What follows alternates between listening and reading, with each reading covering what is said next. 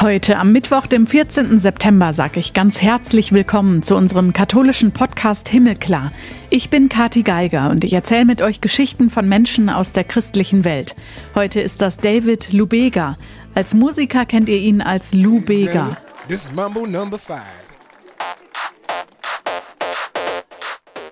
Der deutsche Latin-Pop-Sänger und sein Sommerhit Mambo Number 5 aus dem Jahr 1999. Mit A Little Bit Off wurde er damals zum Weltstar. Dass das aber nicht alles ist, hat er selbst erfahren.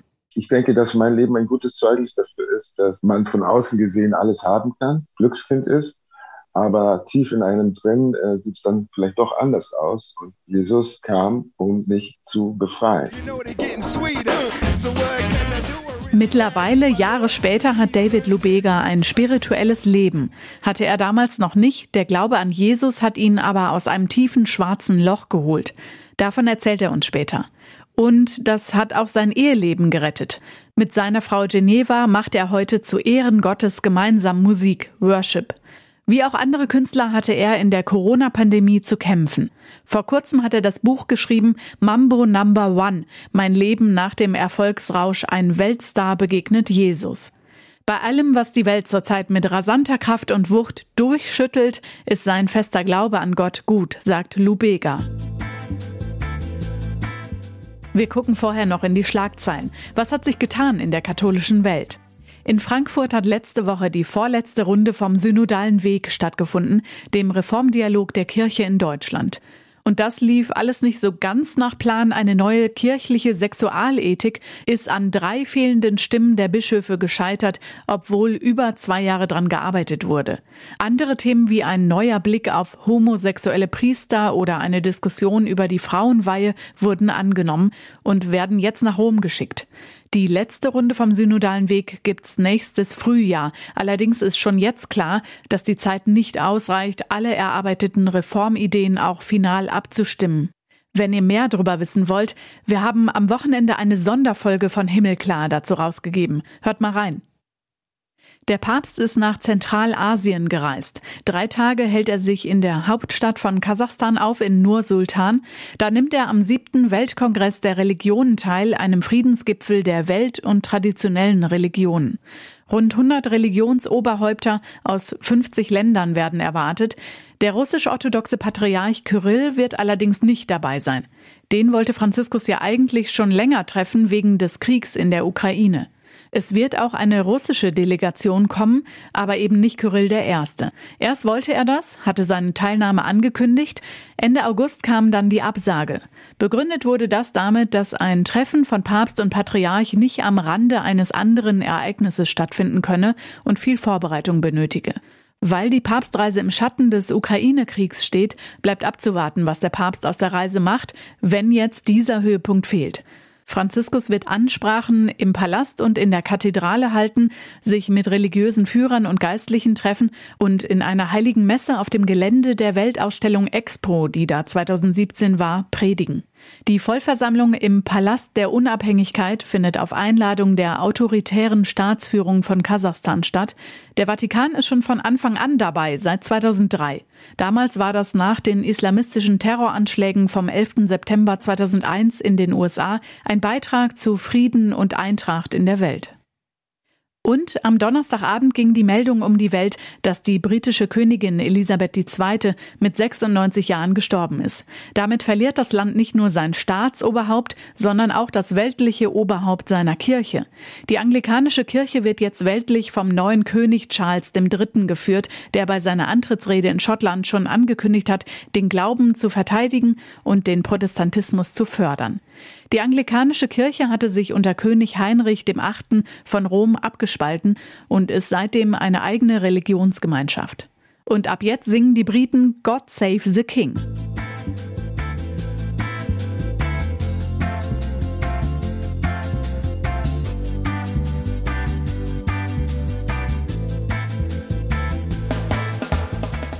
Heute unterhalte ich mich mit dem deutschen Latin-Pop-Sänger David Lubega. Wir kennen ihn als Lou Bega, dessen Song Mambo Number 5 wir am besten kennen. Hallo, herzlich willkommen.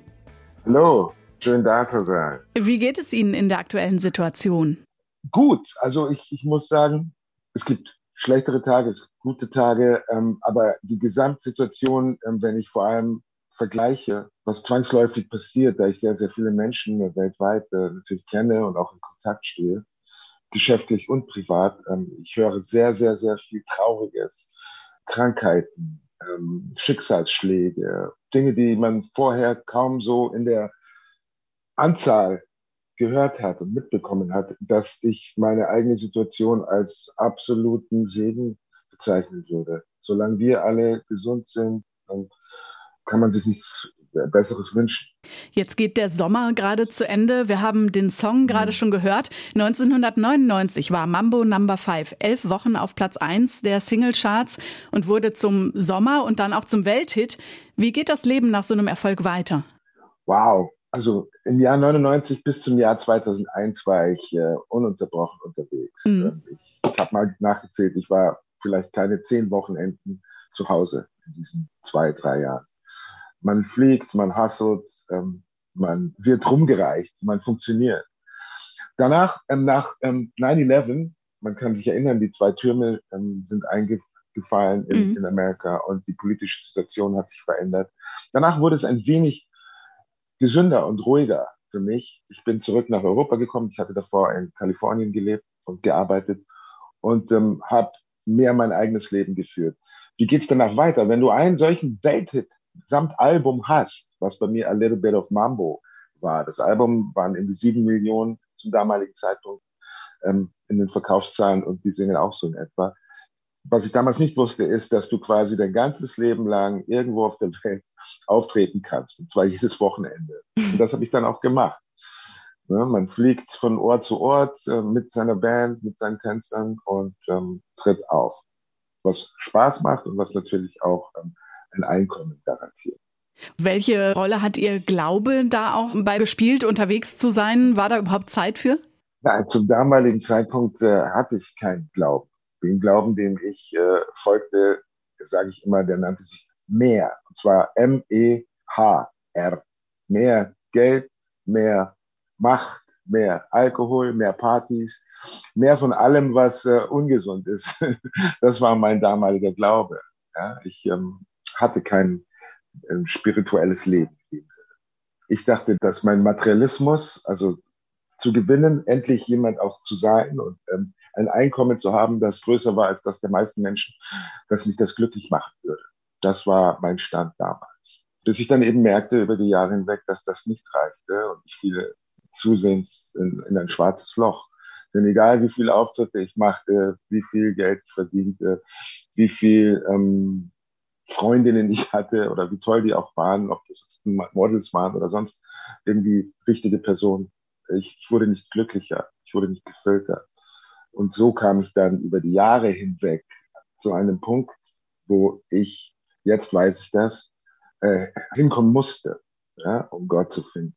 Ich musste demütig werden. Ja, und ähm, es gibt eine Sünde, die Gott hasst, sagt er, die auch sehr schwer ähm, wegzubekommen ist und die ist Stolz. Ja? Die erste Sünde war Stolz. Ja? Der, der, der Engel Luzifer hat Stolz empfunden in seinem Herzen, ja, weil er ein, ein schönes Wesen war. Gott hat ihn gemacht und er wollte so sein wie Gott und auch auf seinem Thron sitzen und ähm, hat diesen Stolz in seinem Stolz wurde in seinem Herzen gefunden.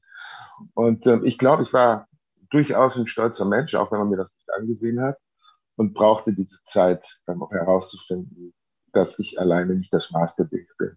Dann gab es das schwarze Loch. Wie sind Sie da wieder rausgekommen? Ja, das, das ähm, wie bin ich da rausgekommen? Also ich habe geheiratet, ich habe äh, eine Tochter bekommen. Von außen her gesehen war alles super. Ja? Ich denke, ich habe ein normales Leben geführt. Von außen her gesehen war alles super. In meinem Herzen da sah es ein bisschen anders aus. Es war ein Kampf über die Jahre ähm, zwischen Normalität und ähm, auch dem Job was die meisten Menschen nicht wissen. Wir Entertainer haben ähm, einen gewissen Knopf, ja, den wir von unserer Kindheit an haben und der uns ermöglicht, von traurig oder von depressiv auf lustig umzuschalten, um quasi auch um unsere Umwelt zu versorgen mit Licht, mit Glücksmomenten, mit Freude. Ja? Der Knopf klappt bei uns selber allerdings nicht immer. Ja? Was zu sehen ist an den hohen, sage ich jetzt mal, Selbstmordraten über die letzten 40, 50 Jahre, was Entertainer angeht. Ja? Selbstmordraten oder auch äh, Todesfälle, die durch Drogenmissbrauch oder andere Geschichten hervorgerufen wurden. Von Elvis über Michael Jackson und auch Freunde von mir. Es passiert leider immer wieder und das hat damit zu tun, dass wir eben nicht lernen, mit unserem Gepäck, das wir von Kindheitsbeinen oft mit uns mitschleppen, wir, wir lernen nicht damit umzugehen. Ja? Wir, wir performen ja, und geben das Licht quasi der, oder die Freude der Umwelt weiter. Aber wenn wir nach einer langen Show oder nach einer langen Tour die Hotelzimmertür zumachen, finden wir uns einsam und allein in dem Hotelzimmer eben wieder.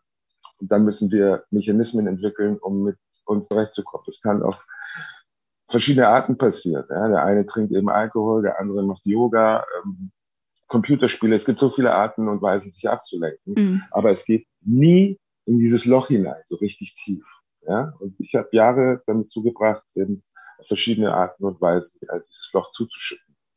Bis ich eben an den Punkt kam, wo ich weich genug war, um Gottes Stimme zu hören.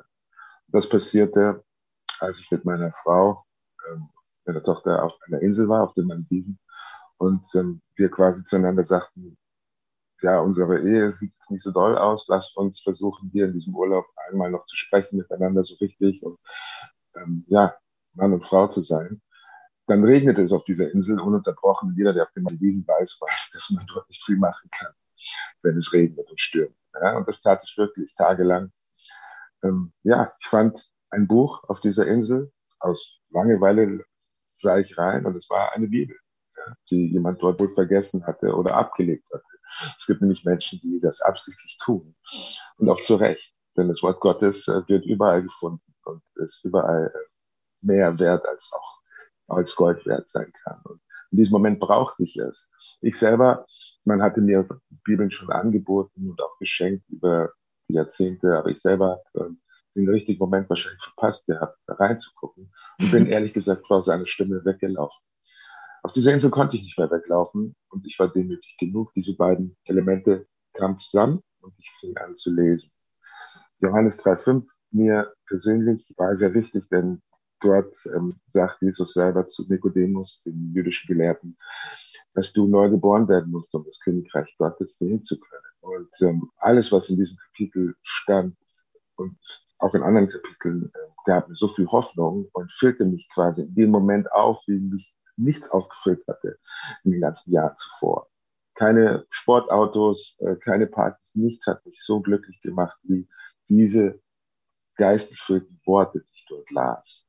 Ähm, dann gab es noch eine andere Stelle, wo Jesus seinen Jüngern sagt, ähm, ich werde zwar von euch gehen, er wusste ja, dass er seine Mission erledigen musste und sterben musste, um dann wieder aufzuerstehen, aber ich werde euch den Helfer schicken, den Heiligen Geist, und der wird euch in alle Wahrheit führen.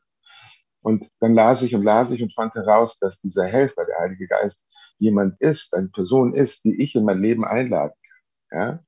Ich muss einfach nur Buße tun und die Herzenshaltung muss sich ändern und ich muss es aussprechen. In meinem Herzen und mit meinem Lippen. Ja? Then you shall be saved. Das war ein Angebot, das dem ich nicht ähm, äh, äh, widerstehen konnte. Ich gehe also auf die Knie ganz allein ähm, in dieser windigen Nacht meine Frau und Kind, so, die schlafen schon. Und ich rede zum Vater und sage, ich kenne dich nicht.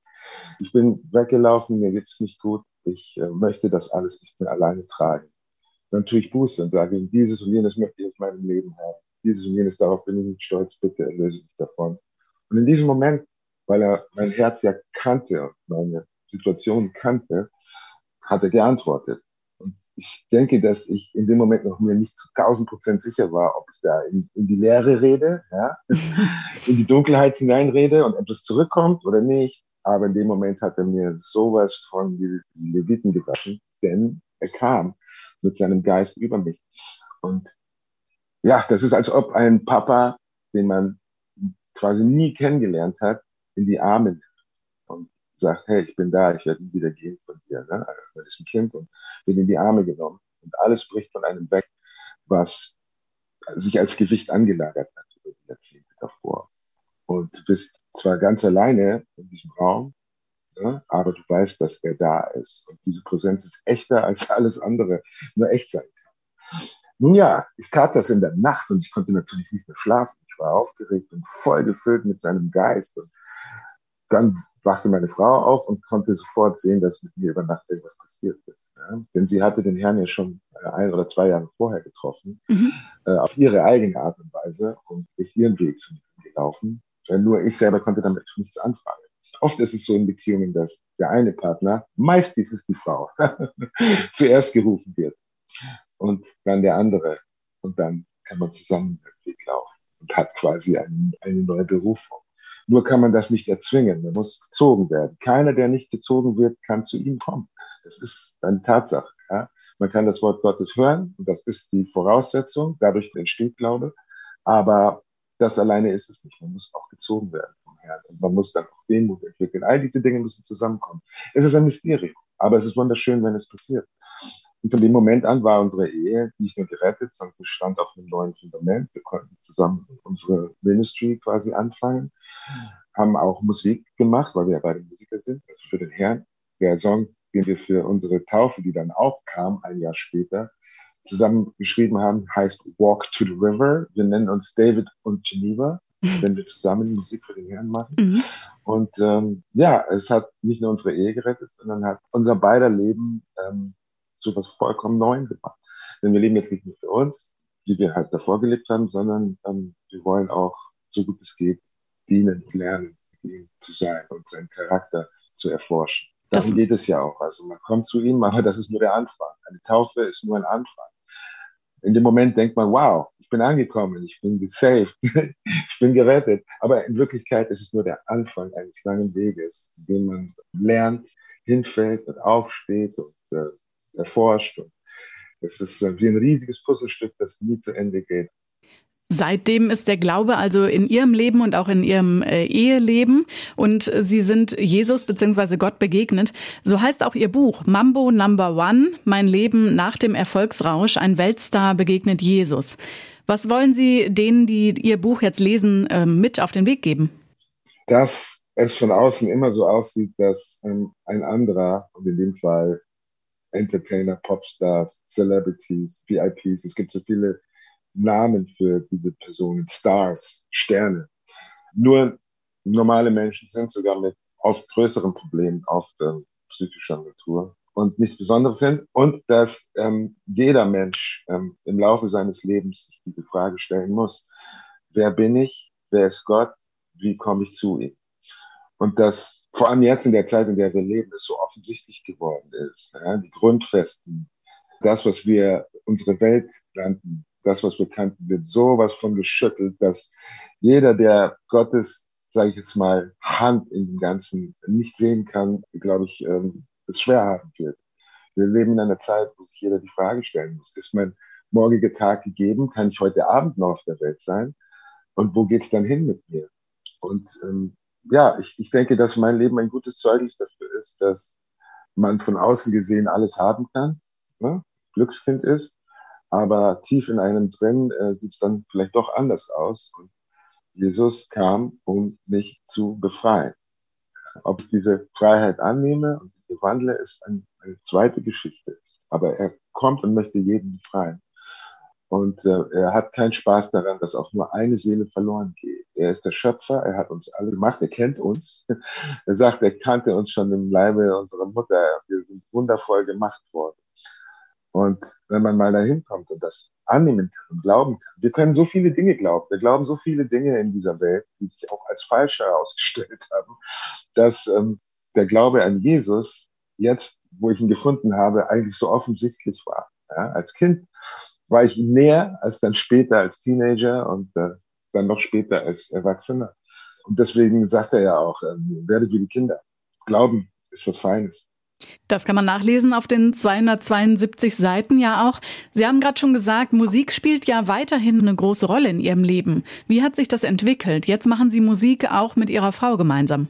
Ja, das ist einfach, wenn man den Herrn so kennenlernt, dann, dann möchte man auch worshipen, also man möchte durch Musik ihm auch äh, ihn, ihn hochleben lassen und das ähm, macht man als Mann und Frau ganz gerne zusammen, wenn beide ja Sänger sind.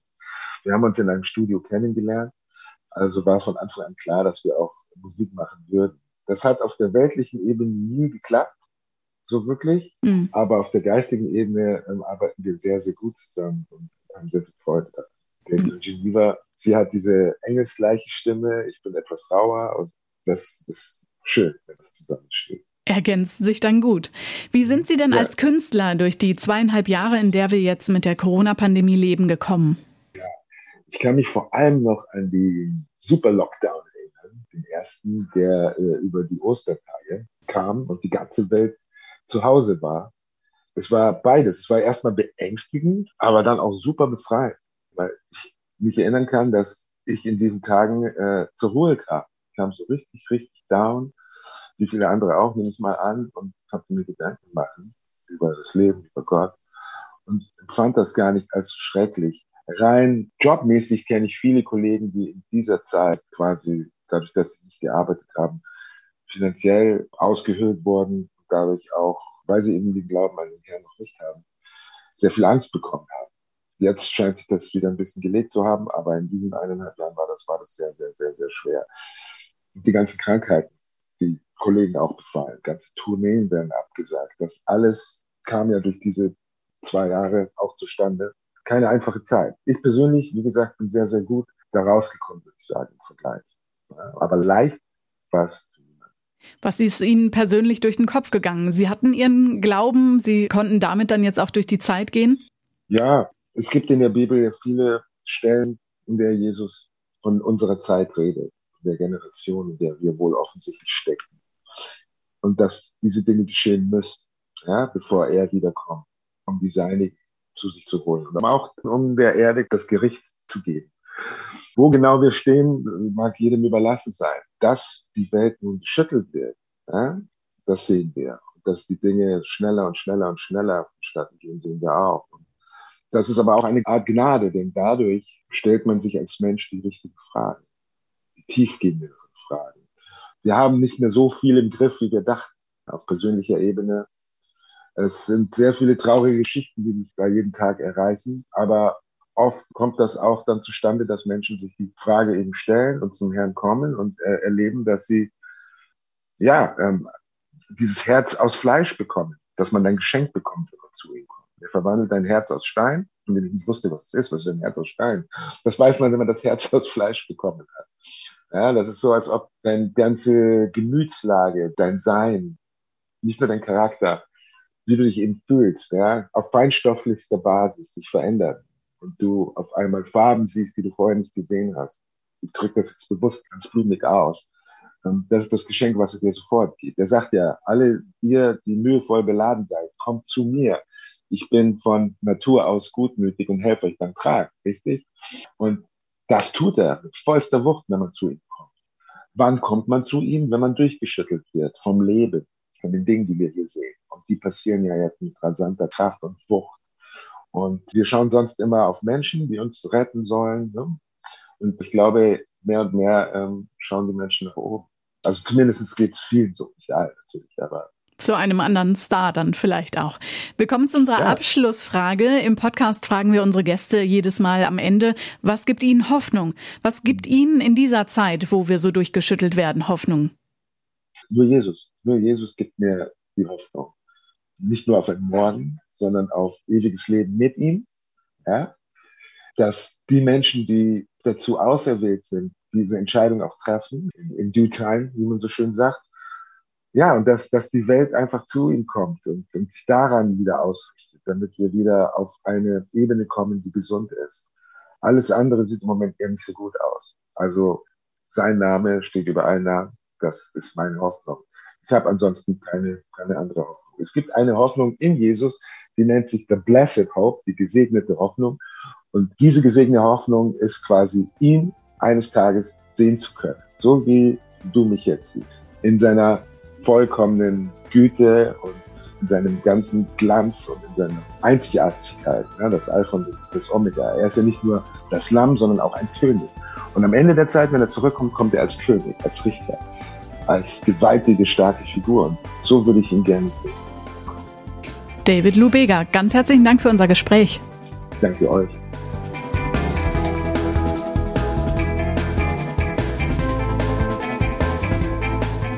Das Gespräch findet ihr wie alle anderen auch im Himmelklar Podcast auf katholisch.de und domradio.de.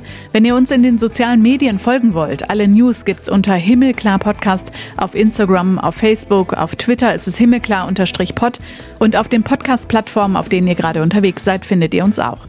Nächste Woche ist Renato Schlegelmilch wieder für euch da und spricht mit dem Benediktinerabt Jeremias Schröder, dem Chef der Missionsbenediktiner. Der tourt das ganze Jahr um die Welt von Kuba über Ägypten nach China, um dort Klöster aufzubauen und findet, Kirche muss nicht überall auf der Welt gleich funktionieren. Ich bin Katharina Geiger. Macht's gut!